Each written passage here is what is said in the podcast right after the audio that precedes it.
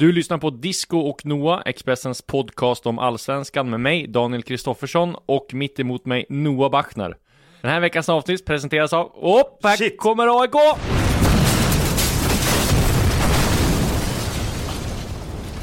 It's time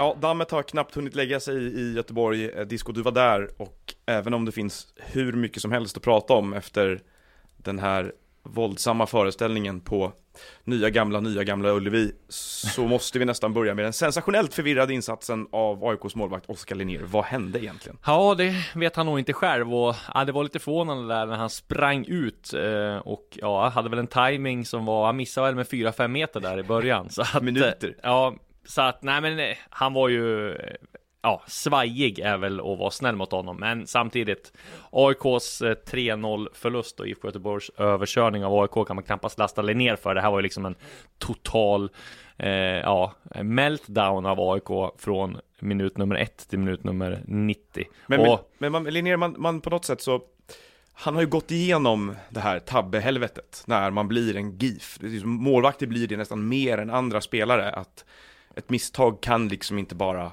försvinna ut, utan det blir ett internetskämt på två sekunder. Och som den här grejen när han fick bollen på ryggen mot Braga och de gjorde mål. Men, Ja, och det, det gick ju såklart över i massa hat och grejer, och, och då reste han sig Mm. ganska starkt från det. Jag vet att Bartosz Grezlak har pratat om honom som den bästa förebilden för unga spelare han har jobbat med, eh, med tanke på hur han tog sig igenom den perioden. Ja. Så det är ju bra att han har det bakom sig, men jag menar i det här fallet, i den här matchen, så det går ju inte att göra en GIF av en av grejerna.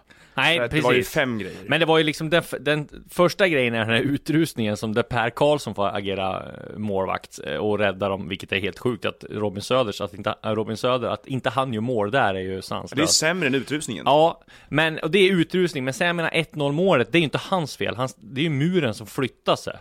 Ja, det är Eh, väl två personer i muren va? Det är ja, Jaklano och någon till. exakt. Och båda går därifrån. Ja, exakt, och lämna liksom Linnér helt ensam. Och det är klart att, ja i och för sig, det, skottet är inte jättehårt. ehm, och han kanske borde ta det ändå. Men sen är det ju framförallt andra målet som han ska ta.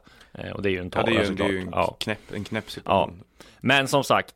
Och sen eh, knockade han Sundgren, då fick eh, Per Karlsson rädda på mållinjen igen. Ja, men jag tror så här. Jag tror att Buffon hade kunnat stå till mål för AIK mot Göteborg här på Ullevi och de hade torskat ändå. Så dålig var de på plan. Ja, det var ju det som var intrycket. Men jag, du pratade med Linnér efteråt ändå? Ja, vi kan höra vad han säger här själv. Ja, ja vi, blev, vi blev överkörda på, eh, eh, eh, som sagt, både som, som kollektiv och som, eh, eh, som individer. Jag tror alla, det känns som att de flesta förlorade sin, sin match i matchen. Eh, och eh, det gjorde även jag, jag själv, så att, eh, jag skyller inte på någon så, utan det var, det var, det var helt enkelt en... Eh, IFK Göteborg var bättre än oss idag. Upplever du målen då?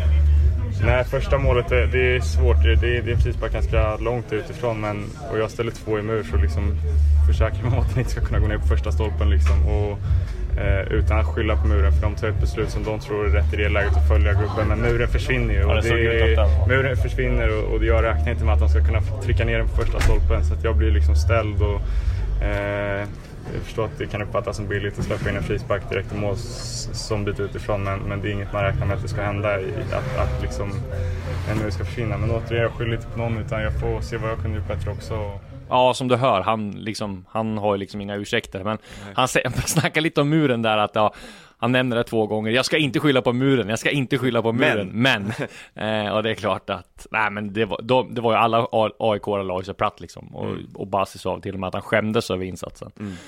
Och ja, hade jag varit AIK-supporter så hade jag varit lite orolig här med tanke på hur det har sett ut i de här matcherna och att Norling verkar lite desperat med sina taktikbyten och att han inte kan få det här laget med tanke på de spelarna att prestera bättre fotboll, ska, skapa knappt en målchans på 90 minuter och att han använder spelarna eh, helt fel. Alltså Tark Elionossi använda en sån offensiv och snabb teknisk spelare som någon form av defensiv mittfältare som, som liksom är nere på eh, egen planhalva och tacklas. Det, det gör nästan ont i, i, för oss som liksom ser fotboll och, och, och ser han göra det. det är, nej, det är oroväckande. Det är lite märkligt kan man tycka att de, eller det är ju, du ja, nämner ordet desperation där. man måste ju fråga sig vad Rickard Norling försöker göra här just nu. Han säger ju själv att han vill få ut mer effekt av sina spelare. Men de hade en förlust på 46 matcher med 3-5-2-systemet och den defensiva balansen på det. Och även om det inte var så kul alla gånger och det blev 0-0 hit och dit och 1-0, 0-1, 1-0 så var det en förlust på 46 matcher. Nu har de förlorat två på tre sen de bytte till Ja. 4-3-3. Exakt. Så det är ju man, det här sys- systemskiftet, hur viktigt var det för dem? Det kan man Nej. fråga sig. Och sen, jag menar det är ju en, man säger att de har förlorat två matcher då, men just på sättet man förlorar mot IFK Göteborg, att man torskar mot AFC i kuppen Mm. Och Örebro. Eh, nej, det, AIK går in i en viktig vecka, så kan vi säga. Ja, vi återkommer väl till det lite grann. Eh, Ja. För att eh, vända på myntet helt då och prata om en klubb med mycket mer positiva Ja, tongångar så verkligen. kan vi ju gå över mittlinjen till laget som körde över AIK här. Verkligen, om man ska inte alls ta ifrån IFK Göteborg det de gjorde. Det var en fantastisk insats. Och det känns lite som att, eh, jag vet inte, när jag var i Dubai för ja, två år sedan blir det väl. Eh, ett, nej, ett och ett halvt år sedan blir det. Då satt Rickard Norling där och ja, han pratade om generationer med tränare så här, att det inte är lätt för nya tränare och han ja, menar på att hans generation hade vunnit ganska mycket och den här yngre generationen att det kommer ta tid och, och nu blev han totalt utmanövrerad av eh, Poya Asbaghi. Det måste ha känts tror jag. Ja, det var en extrem eh, scenförändring om man jämför med mötena förra säsongen till exempel. Mm. Så Blåvitt ser ut att vara en, en generation före AIK i sättet att spela nästan. Ja, men framförallt just hur de spelar med hög press, att de springer, jobbar som ett lag för varandra. De har de här Benjamin Nygren, 17-åringen som är, alltså, man kan inte sluta imponeras av honom. Men den som var framförallt mest framträdande var ju Al-Hassan Yusuf. Alltså vilken lirare. Han kommer bli bra, alltså. Ja, 18 år. Kan göra det mesta också, Ja. med och utan bollen. Och ja, eh, och där har du ju liksom IFK Göteborgs dilemma när man är i den här situationen som de är i med ekono- dålig ekonomi och sådär. De, De måste sälja hela laget ja, i de, sommar. Ja, men typ. Nej, men de måste ju sälja i sommar och det var ju, jag pratade lite grann med Max Markusson, klubbdirektören efteråt också. Han sa ju det att ja, vi kommer förmodligen att sälja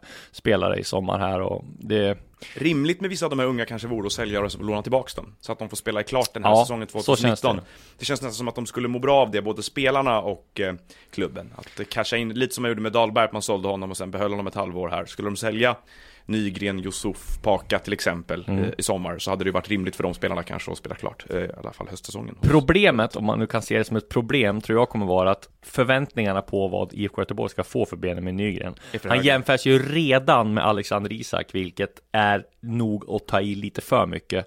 Man ska nog inte använda Alexander Isak som någon måttstock för vad 17-åringar ska gå från, från allsvenskan, då tror jag det blir helt fel. Jag tror inte man ska använda Michael Olunga som någon måttstock för anfallare, Nej. vad de ska gå för.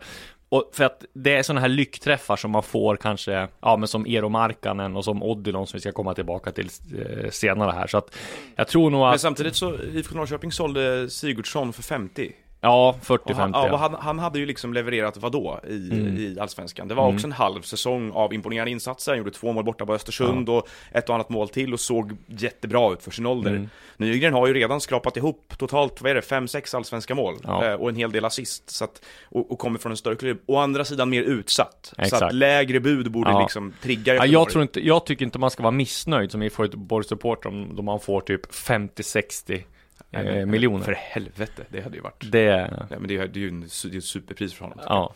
Eh, men Men jag sagt, menar, de förväntar sig att de ska få 90 nu liksom, Ja. eller 100 och slå Isaks rekord. Känns det lite som, jag menar, Goitom går ut och jämför honom med, med Isak och sådär. En, en generös gest av Henok Goitom Ja. eh, som hjälper till att marknadsföra Benjamin Nygren lite grann. Eh, Oskar Wendt och Marcus Berg ersätter då, om vi har förstått saken rätt här. Ja, men gör de det verkligen det? Jag såg nu hade eh, Sportbladet snackat med Marcus Berg här och det lät ju inte som han var redo att komma hem och att de var speciellt nära i förhandlingarna. Nej, de där uppgifterna kändes lite omogna med de citaten som uppföljning. Ja, det kändes så. Eh, och jag tror att så nära som det, ja, Studio Allsvenskan var det va? Som, som i alla fall, eh, Precis. som sa att det var nära en återkomst. Han bekräftade att de Berg visserligen för samtal, men, Men det har de gjort länge med Ja, många det, spelare. kän, ja, det känns så. Men, det, och, det är ju skillnaden nu då mot när det var landslagssamling här i, Ja. eh, i mars, så frågades ju Berg om det här också eftersom han har ett utgående kontrakt där nere. ja. Men då sa han att det finns ju ingen sportchef att prata med, för det fanns Nej. ju ingen på plats Nej, då. Nu finns ju i alla fall Kent Andersson där, så att det går ju att ringa någon. och det kanske, Wendt har ju ett år kvar med Borussia Mönchengladbach också, då måste de ju köpa loss honom. Det Och är också, ordinarie och spelar I mycket. princip, ja, Mm. han har suttit på bänken några matcher nu. Men, men i alla fall, han har ett år kvar, då måste de köpa loss honom. Jag tror kanske så här, väntar de inte ett år till, alla de här och kommer hem?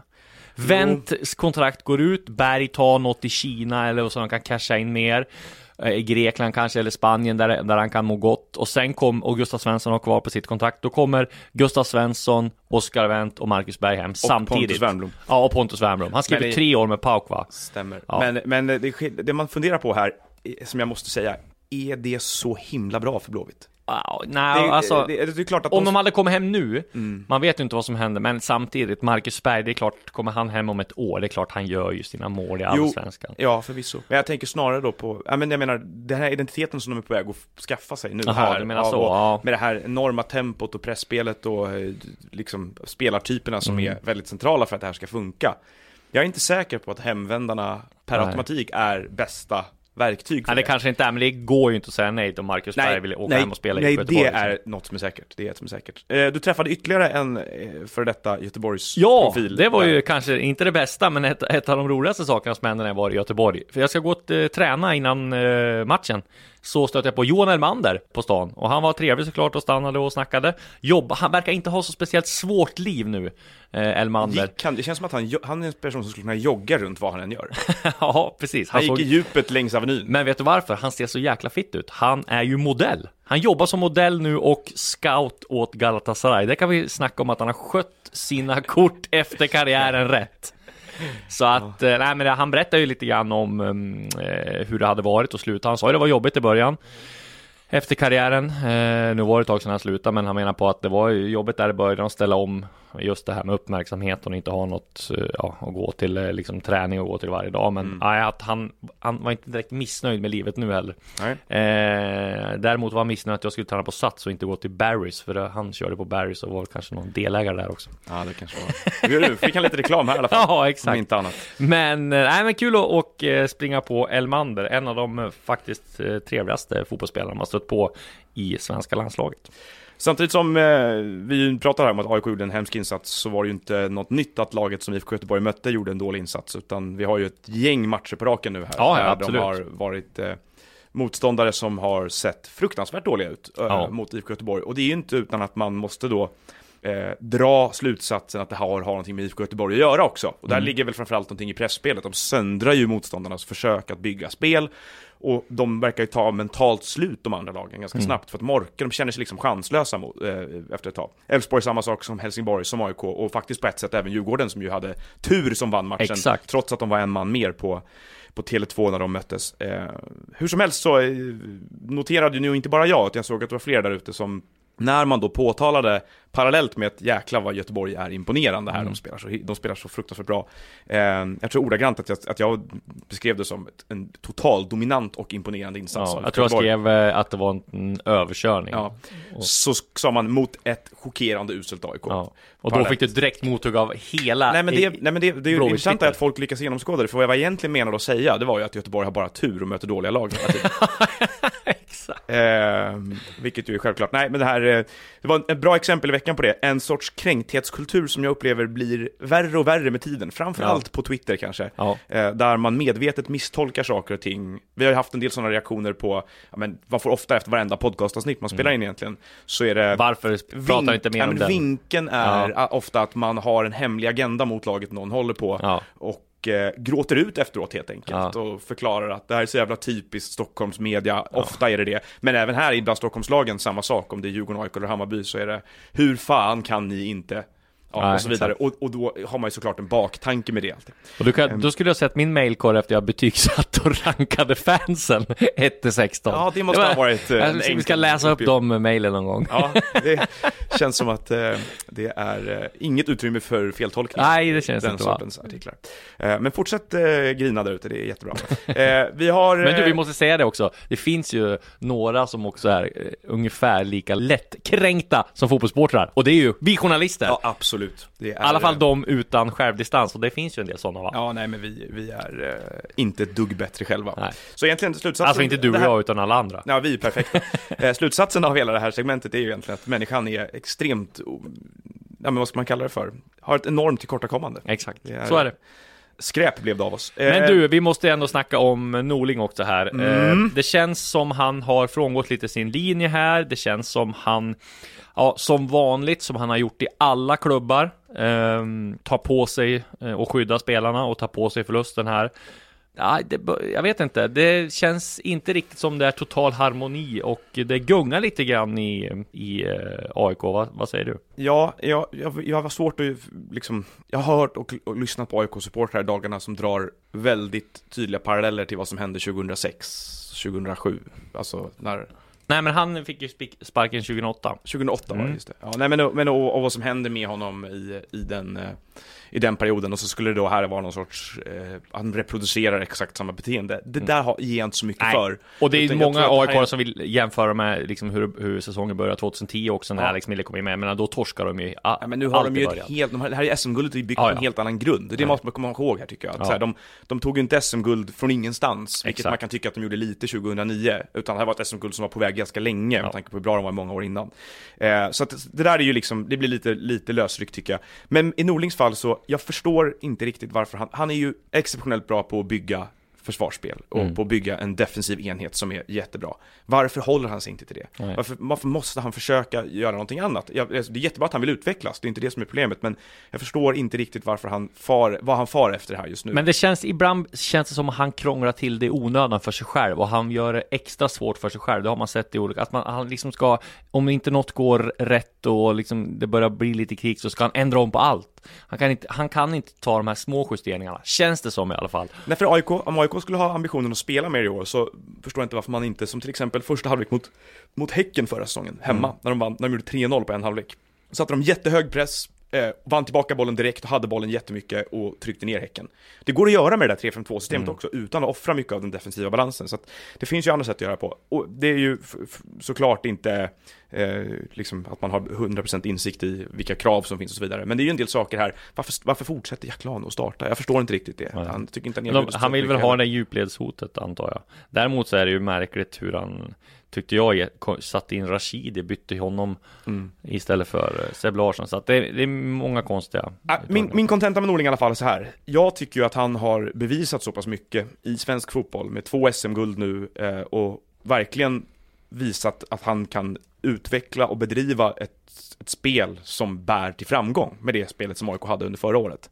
Jag tyckte kanske efter förra säsongen att det var läge för honom att söka sig, försöka söka sig utomlands. Alltså Mm. ta en större dansklubb, ta Bröndby eller efter Köpenhamn. Men det är klart, till och med det hade, det, hade, det hade han gjort också om han hade fått den möjligheten, men det fick han inte. Nej, men därför så förstår jag inte varför han inte försöker gå i mål med det här spelet nu och, och, och sen ta det, för att vad han riskerar här, det blir ju att eh, hans aktie sjunker lite Ja. om det är så att det här spelet inte klickar. Men vi får se, det är viktiga veckor, en viktig vecka framför Ja. AFC, vi, ja, vi återkommer till, till nästa omgång sen. Det var ju fler matcher Ja, än den här, den här omgången, även om den, det tenderar att bli så. Måndagkvällsmatchen sätter ofta prägen på hela veckan. Ja, framförallt om det är ett klassikermöte som IFK Göteborg och AIK, då får man nog leva med att det blir lite mer snack om den matchen. Ja, så är det. Eh, men för att eh, stockholmarna inte ska känna sig bortglömda så har varit ju även ett derby i, i söndags mellan Hammarby och Djurgården. Eh, jag var även på Djurgården-Norrköping i torsdags Mm. och eh, vi fick ju faktiskt en ganska spännande kamp här mellan Oskar Linnér och Tommy Vaiho i avdelningen eh, veckans sämsta utrusning med tanke Ja. på att Vaiho flög ut och eh, dubbelhandboxade Marcus Danielsson i huvudet. Det kändes som den sekvensen blev lite avgörande, för jag tror inte att Djurgårdens försvarsspel hade sett så där dåligt ut utan eh, Marcus Danielsson. Nu missade han derbyt.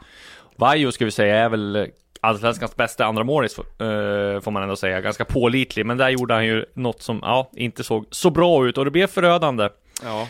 Eh, Djurgårdens försvarsspel, Erik Johansson, eller Erik Berg ska vi säga, kunde inte styra upp det där riktigt på egen hand. Marcus Danielsson missade och då, ja, man har ju sett hur mycket Danielsson betyder för Ja. Djurgården. eh, Nej men det är ju klart, det blir, vilket lag som helst skulle sakna och honom. sen, sen i derbyt kändes ju de eh, slutkörda. Alltså de, gick, Ja. de hade så många skador och de kändes ju som de, det, Man såg nästan från avspark att det här kommer de inte orka. Nej, det var en, eh, det var en eh, ganska, i slutändan intrycket en ganska klar Hammarby-seger. Det man funderar på lite där är ju när du pratar om Tommy Vaiho som är allsvenskans bästa andra målvakt Mm. är Bråtveit är ju inte, känns ju inte som att han är mil före honom alls i den konkurrensordningen. Nej, och dels känns det som att jag vet inte, korta, han är ganska kort för att vara målvakt, han är 1,85 va? Mm. Det känns inte som så här jättelångt. Men han har, ju bra reaktionsförmåga, men just det där, där pondusen i, i luften som man saknar lite grann från Andreas Isakssons tid. Men ja, sex matcher in i Allsvenskan, vi kanske ska ta lite lugnt med att recensera Bråtveit, men han har ju inte Han har ju varit... missat två matcher också. Ja, han har ju inte varit... Eh, nej, han kan nog bli bättre om man säger så. Han är i alla fall intensivt uppvaktad. Jag märkte nu för, ja, om det var andra eller tredje gången i rad jag såg Djurgården, att eh, Haugesunds avis, en norsk tidning, Ja. alltså, var där och bevakade bara Bråtveit. Ja, men han, har, han gick ju från, han var ju inte med i A-landslaget, men när han kom till Djurgården där så blev han ju A-landslagsman. Och eh, ja, Haugesunds... Eh, Ja, de är så väldigt avis. intresserade av honom. Ja. De har stationerat en reporter i Stockholm bara Ja. för att bevaka Bråtveit. Hoppas han får spela lite för deras skull. Bråtveit Cam kanske de kör Exakt. nästa match. Eh, Extra bilaga som de gjorde med Solskär i VG Ja. här. De gav ju ut en, en, eh, en bilaga på 100 sidor om bara Solskär. Kanske kommer en bilaga den jag tänkte ge dig i födelsedagspresent. Ja, men sen var de tvungna att ställa in hela utgivningen av den med tanke på hur saker utvecklade sig. Eh, vi eh, konstaterar att det här också var en match som kanske spelades i mer regi av Nikola Djurdjic än någon annan. Det här var, jag har nog aldrig sett en match utvecklas så mycket i Djurdjic favör. Det var som att han eh, försökte sätta igång det här fokuset på tjafsandet och knuffandet och gestikulerandet fram och tillbaka eh, ganska tidigt. Lyckades locka in Djurgården i det. Eh, Elliot Check och Imad Khalili kommer aldrig äta lunch tillsammans till Nej. exempel. Det var en hel del andra sådana dueller ute på planen. Och sen har du ju den här underbara grejen som spreds efteråt när Djurdjic tar löpet mot, vem är det? Det är någon som ligger i mitten Ja. och alla står i en ring runt. Och Djurdjic löper dit med armarna ut som att han ska ge sig in i någonting och fäller ner dem och bara garvar och går därifrån. Mm. Ja. Som att han har satt igång, han liksom, förstår du vad jag menar? Han har f- Han har flyttat eld på matchen och sen exakt. står han utanför och tar en cigg och kollar på hur bara allt brinner. Ehm, Och sen så var det ju, ja, det Han- där med, han, de skrek väl horunge till honom hela Djurgårdsklacken Ja, och sen så gjorde han mål. Han är lite som Jokern i Batman. Ja. Han vill bara se världen brinna liksom. Eh, och, och introducera lite kaos och se vad som händer. Han är som Dick Axelsson för hockeyslutspelet. Alltså, Precis. eh, tänder eld på brasan och det är alltid rubriker och snack om honom. Och sen är han väldigt bra på att behärska sig själv och spela, för han spelade ganska bra i den här Ja. matchen, får man säga. Eh, en eloge till, till den egenskapen hos Nikola Djurdjic. I andra matcher så faller den ju inte lika väl ut. Eh, annars handlade ju eftersnacket efter det här derbyt om en affär som vi kommer att eh, prata lite mer om nu. Och vi pratar såklart om eh, Kosono Odilon. Det finns en film med Joaquin Phoenix i huvudrollen som heter You Were Never Really Here. Jag vet inte om du har sett den. Jag har inte sett den, men jag tänkte på den rubriken när jag tänkte på eh, Odilon, eller på den titeln. Och jag är lite sugen på att ge den till, min, till den kommande dokumentären om Odilon. För att ja, nu har ju du avslöjat här att, att eh, han är på väg att säljas för väldigt mycket pengar Mm. till Italien eller Belgien. Ja. Och han har ju knappt varit här. Nej, jag kommer att tänka på den här me- eller giffen som finns, alltså inte giffen eh, Sundsvalls maskot, utan det Nej. finns en gif på Twitter när det är väl Bart Simpson va? Eller om det är Bart inte pappa? Ho- Homer som- Homer ja, är det. Homer som går in och tar, ha- hatten. tar hatten och går ut och vänder i tamburen. Just det. Eh, Och känns lite som Odilon. Ja. Nej men så här är det, Odilon är ju i princip såld. Eh, jag fick ju uppgifter där direkt efter matchen, eh, eller ja, en, bit efter matchen, om att eh, Hammarby var nära att sälja honom antingen till Belgien eller till Italien. Belgiska klubbarna som var med eh, var ju Genk och eh, klubb, eller som är, som, ja, som jag fick reda på då, då var eh, Genk, Klubb Brygge och sen är det en italiensk klubb i Serie A. Om jag får gissa, jag har inte helt hundra på det här, men vi kan ju Välkommen till Coolbet där spänningen aldrig tar slut och underhållningen står i centrum. Här får du inte bara Sveriges bästa fotbollsodds, du får också en spel... jag ägnar den här podden så tror jag att det är Sampdoria eh, som värvade Omar Colley Från Genk. från Genk. Och då kanske, min teori var så här då att Sampdoria vill nu skippa det här mellansteget. De fick ju betala 90 miljoner för, för Colley när han eh, värvades från Genk. Och, och nu ta Odilon direkt istället för 30-40 miljoner. Eh, så och utveckla honom där, kanske låna ut honom. Det är min teori, jag vet inte vilken det blir. Men Genk gillar ju att värva försvarsspelare från Allsvenskan. Ja, det gör de ju absolut. Men jag skulle inte tro, tippa att de, att det blir Genk. Jag tror hellre kanske på att det blir Klubb Brygge. Men eh, vi, eh, vi får råd att återkomma till det sen. Eh, Vad har hänt här i bakgrunden Ja, då? eh, det är ju det är ju en helt sjuk story. Och, och jag har ju inte eh, liksom alla detaljer om hur det här gått till. Men det, jag vet i alla fall att efter Varbergsmatchen i kuppen för Hammarby. det, det här är alltså, när då? Ja, det här är ju i mars va? Ja, det. Så kommer första budet eh, på 27 miljoner och jag tror att det var från franska Mets. Och man ska ju komma ihåg att Odilon var ju, gjorde det väldigt bra i kuppen. Han liksom såg ju sensationellt bra ut i de där matcherna, men att det skulle komma De möter alltså Varberg den 18 februari. Ja, 18 februari, då kom första budet på 27 miljoner. Då hade han varit i klubben i en och en halv månad. Typ. Ja, Ja, två månader kanske. Men alltså teorin är ju så här också att eh, det måste ju ha varit många klubbar som har slagit som, som Odilon redan när han skulle gå från Elfenbenskusten, klubben där nere. Och då kanske Hammarby gjorde någon deal där om att eh, de skulle värva honom. Eh, för några, eh, kanske ett år sedan har jag varit här och besökt klubben och genom deras goda kontakter så var det han att skriva på för Hammarby. Men måste ju ha liksom eh, gjort en deal med spelaren också om att han eh, får gå om det kommer något bud. Eh, och det, det lär väl, eftersom med tanke på att han är så nära att nu så lär det väl ha varit klubbar intresserade redan då. då. Men att man får ett bud från, eh, på 27 miljoner efter två, knappt två månader i klubben, det är ju helt vansinnigt. Men då, bestä- då ville de ha kvar Odilon och se Eh, Jesper Jansson, sportchefen, sa att vi, vi ska inte sälja, men sen så ökade intresset och det kom in flera I bud. takt med att hans passningar hamnade på fel adress. typ. Det är ju lite märkligt alltså. Ja, men han, ja, precis, men han är, är ändå 18 så man får se det så liksom. Och sen så tog styrelsen beslutet om att nu säljer vi honom. Eh, och nu är det alltså bara små detaljer. Det är ju hans, de är, vad jag vet, vad jag hör nu så är Hammarby överens med klubben. Ja. Eh, och det bara återstår hans detaljer, så han kommer säljas.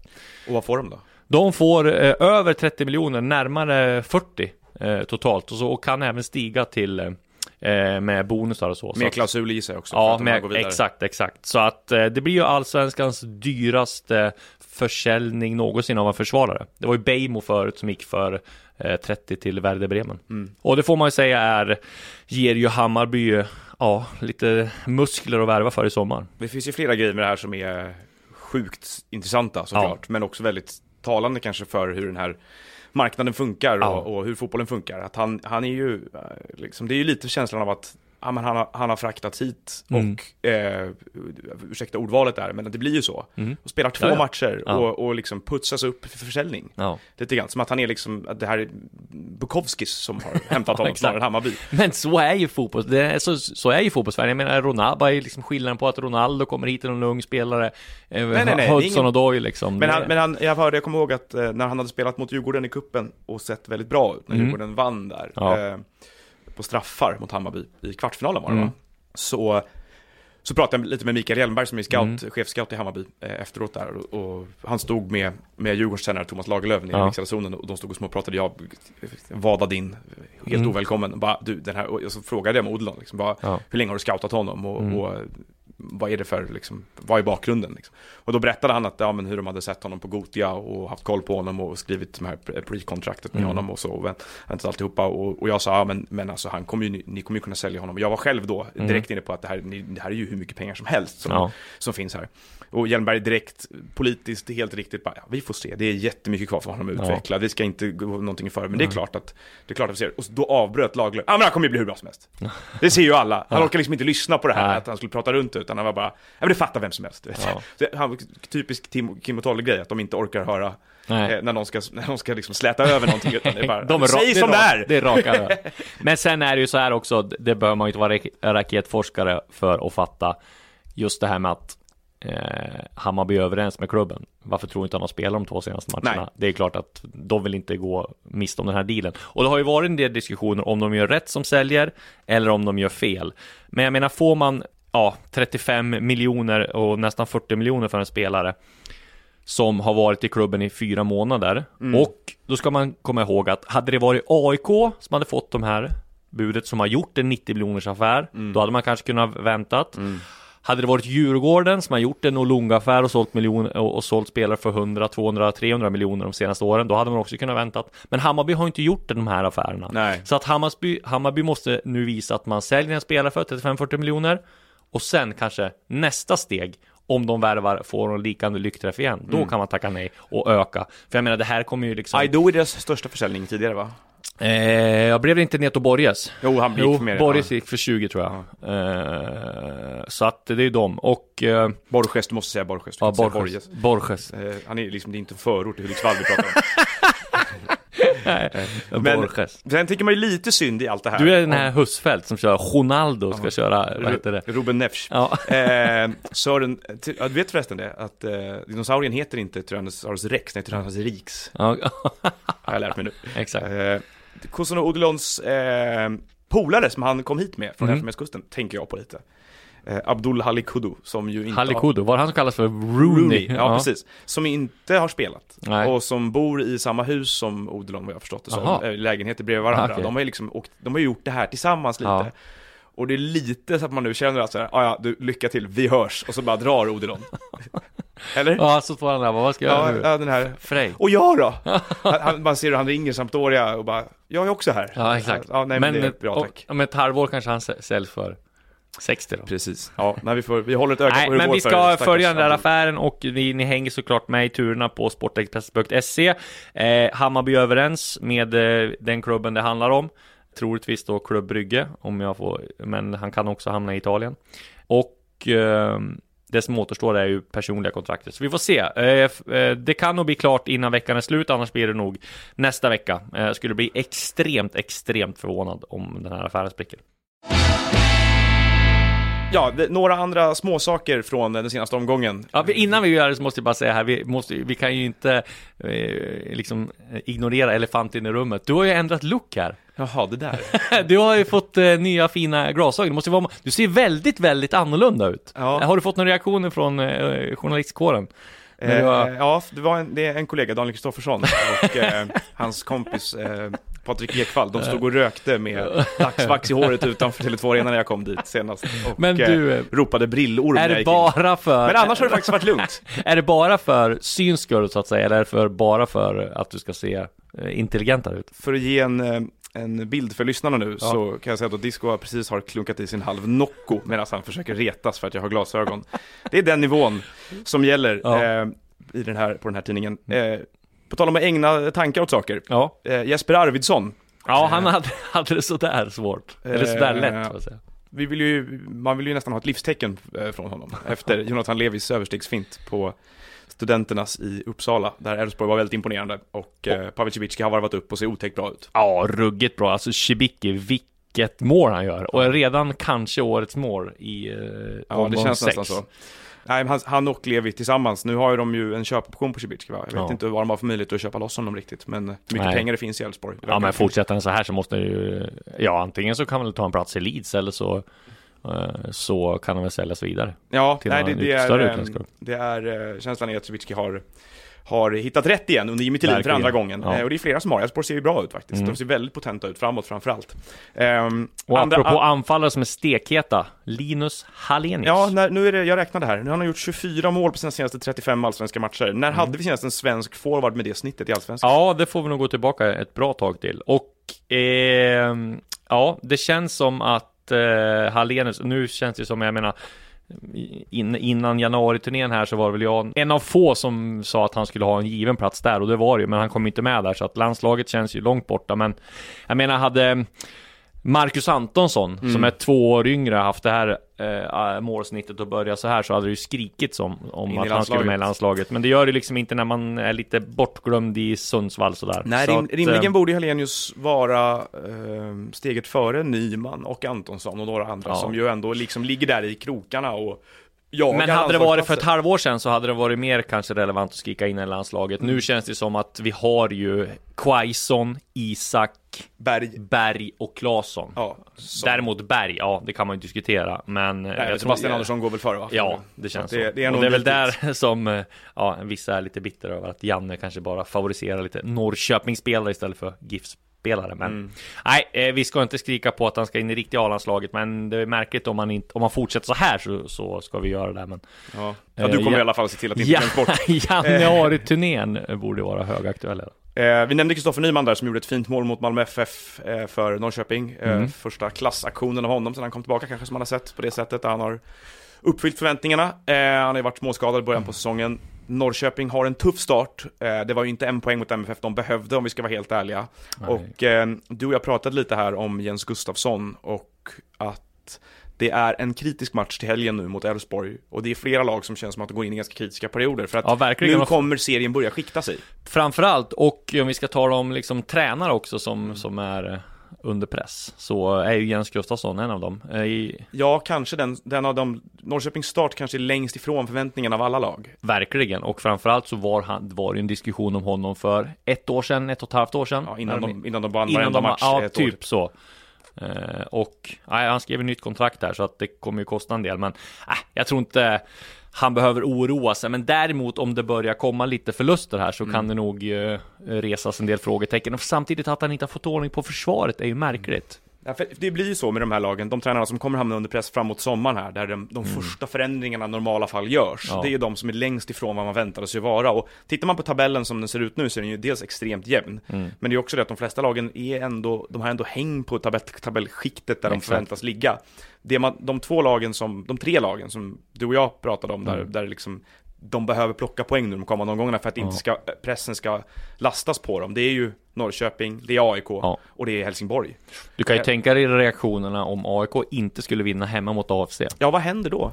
Ja, det är klart att eh, Norling inte kommer få kicken då. Det är Nej. klart att de, det är ju liksom Nej, men jag tänker, mer på, jag tänker mer på vad som händer i, i supporterkretsar. Ja, nej men d- där ropas det ju redan på avgång, men där Stressen ska ju alla ju- avgå hela tiden Ja. känns det som. Så att man ska inte ta, det är så, det är så det är som eh, han som du och jag pratade om, det har ju suttit en kille nu ovanför för pressläktaren som är AIK-supporter. Ja, och för varje, varje, och han skriker på allt och, alla, Alla, hela ja. tiden, mest högljutt. Alla ska avgå jämt och ständigt. det, är faktiskt, Bäst det är faktiskt rätt kul. Bäst var ju, den är ju en ruggig klassiker, när var det Hen och Goitom Ja, som missade en straff? i derbyt förra året Ja. mot, eh, mot Hammarby va? De Ja. vann det derbyt med 1-0 till slut.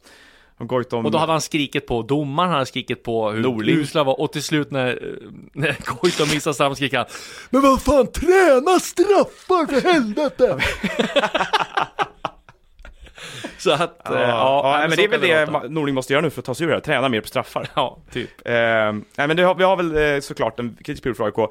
Helsingborg, Och derbyt framförallt för AIK också. ja Det får man nog inte torska. Det är ju, nej det får de nog inte torska. Helsingborgs lite fria fall just nu är ju Ja. också en sån grej. Nu lyckades de ju lägga i handbromsen och ta en poäng mot Sundsvall. Men Sundsvall brände en del målchanser dessförinnan Ja, och kunde ha vunnit den matchen. Ja. Så att insatsen var väl kanske inte riktigt vad de ville ha. Och så har du skador på Granqvist, Farnerud och Abubakari på en Ja. vecka här. Det är ju lite kanske då vad som låg i farans riktning när man gick in i säsongen med så ålderstiget lag, att man kände att nu har de ju slängt in den här, vad heter han, eh, Weberg va? Mm. Eh, och som mittback som de hoppas väldigt mycket på. Och Max Svensson ser ju spännande ut när de ger honom speltid. Så det kanske kom- föds någonting bra ur det där. Per Hansson är skadad också ska vi säga, de har ju haft Exakt, lite otur där. Men sen, det som var lite märkligt för mig var att man förlängde med P.O. Jung eh, ganska nyligt, tränaren. Jag trodde han snarare var på väg ut. Eh, Mm.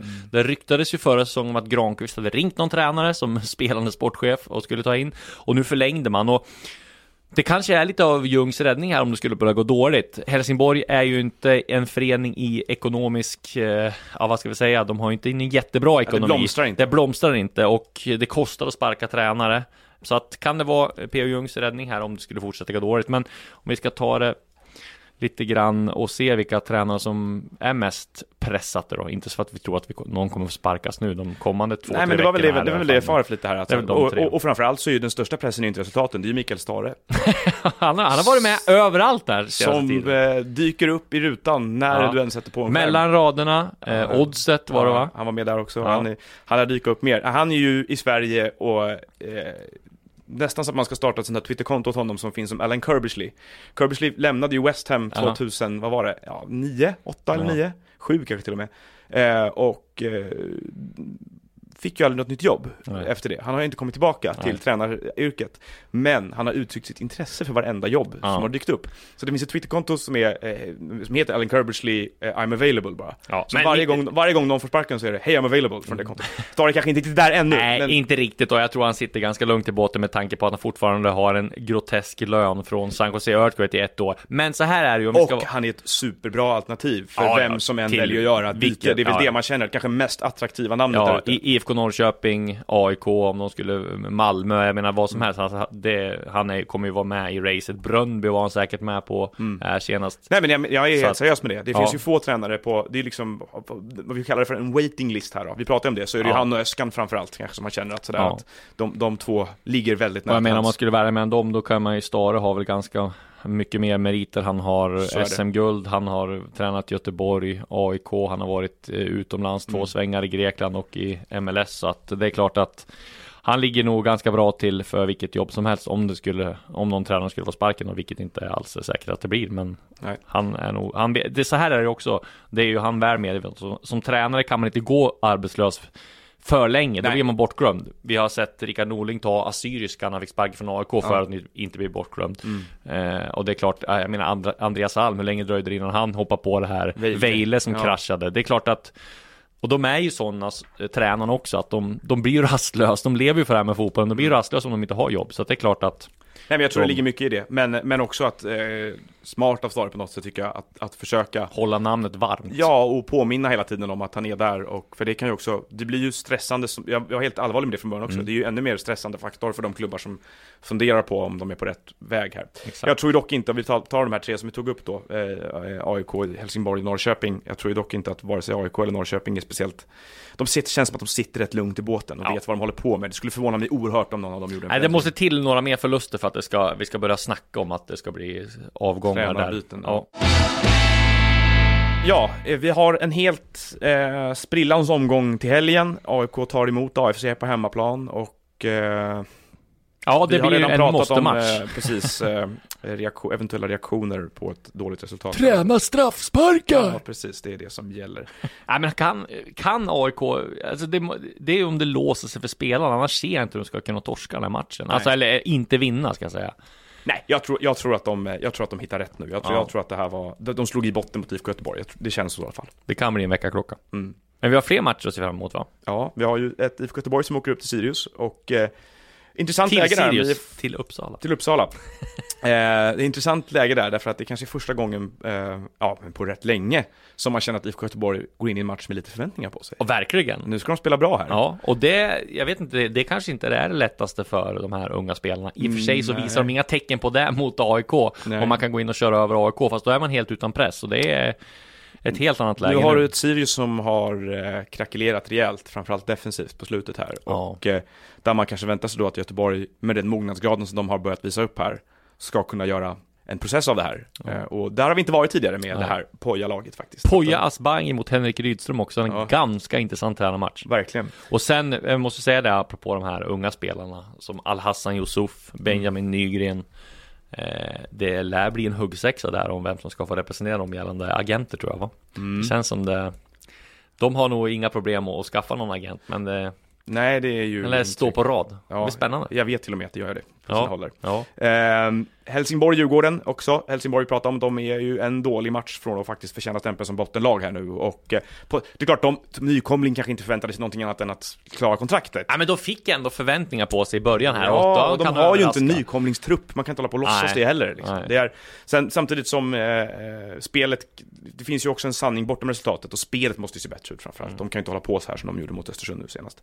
Elfsborg-Norrköping också en intressant match, där Elfsborg för första gången på länge inte är laget med kniv mot strupen. Det är också en ode- otrolig scenförändring från förra året. Om vi pratar då om ja, men, eh, att det finns kanske lärdomar att dra när det gäller att ha tålamod med tränare, så är både, kolla vad Elfsborg och Göteborg är någonstans nu. Det känns som att det är väldigt harmoniskt i båda de klubbarna med, Ja. efter den här starten de har haft.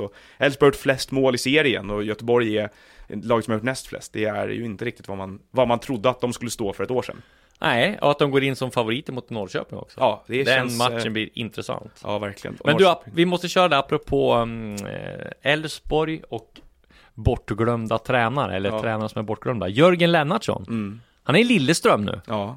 Eh, och lyckades hålla kvar dem. Eh, det finns en klassiker med, mellan mig och honom i början på min eh, journalistkarriär. U21 EM i Båstad eh, 2009. Då är det semifinal inför eh, matchen mot England. Och, eh, eller semifinal, så det är eh, presskonferens inför semifinal mot England i Båstad. Och eh, fullsmockad eh, presskonferenssal med journalister från utlandet. Vi var 50 stycken där kanske. Och jag, då, på den tiden fanns ju inte iPhones. Nej. Så länge har jag varit med. Ja, Eh, och så då la man fram Ericsson-telefonerna och man, man kunde spela in på dem. Jaha. Så en Ericsson, så la jag fram den. Hade glömt eh, stänga av eh, ljudet på telefonen. Och självklart så ringer ju telefonen en bit in i presskonferensen. Och jag blir ju högröd i ansiktet som Olof Lund skrev i sin blogg när han skulle återberätta det här. Och Lennartsson svarar i telefonen. Och bara säger Nej, eh, Daniel är inte här. Han är på hotellrummet med en annan tjej. Säger han. Och så bara, jag bara ser så här skräckslagen ut och så bara ger mig telefonen. Här! Det var din fru! och jag bara tar den så här bara, hallå? Och då var det typ någon så här PR-kvinna från Puma någonting som ville ringa in och att vi skulle skriva någonting. Men det är en ruggigt klassisk eh, anekdot. Den där, har ju, den där gjorde ju, eh, den där gjorde ju Emry va, var det tror jag, nu i år. Ja. Det ringde inte, de har också Ja. lagt fram telefonen Exakt, fram. ja. Farligt det där med att lägga fram telefonen. Ja, ruggigt farligt. Men eh, den har vi skrattat gott åt. Det var ju en skräckupplevelse för mig då, men Ja, det, det, var, det är roligt att snacka om det nu. det är fattat. Ja, eh, och då går vi in, det är ju första maj när vi eh, spelar in det här. Just Eh, har du varit demonstrerat? Är det någonting för dig? Eh, ja, mot, eh, jag har varit ute och demonstrerat mot nostalgi. faktiskt. Jag hade ett eget tåg, det var bara jag som gick i det. Ja. Men vi gick över Västerbron här, så började det regna så vi avbröt halvvägs. Ja, trist. Eh, Men eh, vi- För brillormar mot nostalgi. fan, det är bara svull om man tänker på den här grisa vidare, den här dok- dokumentären om brillormar. Han gör en dokumentär om Ja, brillor. han var före sin tid med humorn där. Tänk om Ja. han hade gjort så nu. Men du, eh, vad händer i veckan då? Det är eh, torsdag, mycket matcher till veckan. Händer någonting för dig innan det? Eh, jag ska iväg nu Ja. eh, och göra en grej som vi kan prata om nästa uppdrag. vecka. Ja, den pratar precis. Eh, som vi tyvärr inte kan gå in Men det på. blir intressant. Eh, det vet ja, jag. hoppas jag i alla fall. Mm. Eh, får se. Eh, även titta lite på vad som händer här med, eh, mitt stora intresse i svensk fotboll är ju Växjö United Ja. och division 3 i Småland. Vad är senaste där då? Ja, de, är, de är uteslutna ur division 3 nu av Ja. fotbollsförbundet. Så det är fotbollen, själva fotbollen är nedlagd. Ja, Men inte polisutredningarna och allting runt Var det omkring. 16-1 de hade senaste matchen, eller var det? 15-1. Ja, tror jag med. 15. Eh, så att vi, jag ska eh, gräva vidare där lite grann och se vad vi kommer fram till. Det finns saker att berätta så småningom. Bra! Eh, och med det tackar vi för eh, det här avsnittet. Eh, vi finns alltid tillgängliga på Twitter och på Instagram. Vi har ju tidigare sagt att man får ställa frågor till den här podden. Ja, det får man göra. Till Men våra vi- mejladresser eller till våra Twitterkonton. Absolut. Så försöker vi plocka upp dem. Ni har inte ställt en enda fråga att, Nej, eh, men jag tror nästa gång, nästa avsnitt ska vi göra heads up inför att man får komma på lite ämnen och så och frågor vad vi ska prata om. Men det gör vi nästa gång alltså och tackar för nu.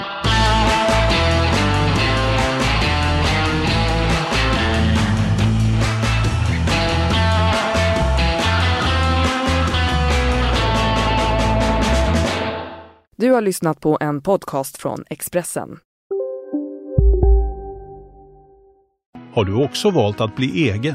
Då är det viktigt att skaffa en bra företagsförsäkring. Hos oss är alla småföretag stora och inga frågor för små. Swedeas företagsförsäkring är anpassad för mindre företag och täcker även sånt som din hemförsäkring inte täcker. Gå in på swedea.se företag och jämför själv.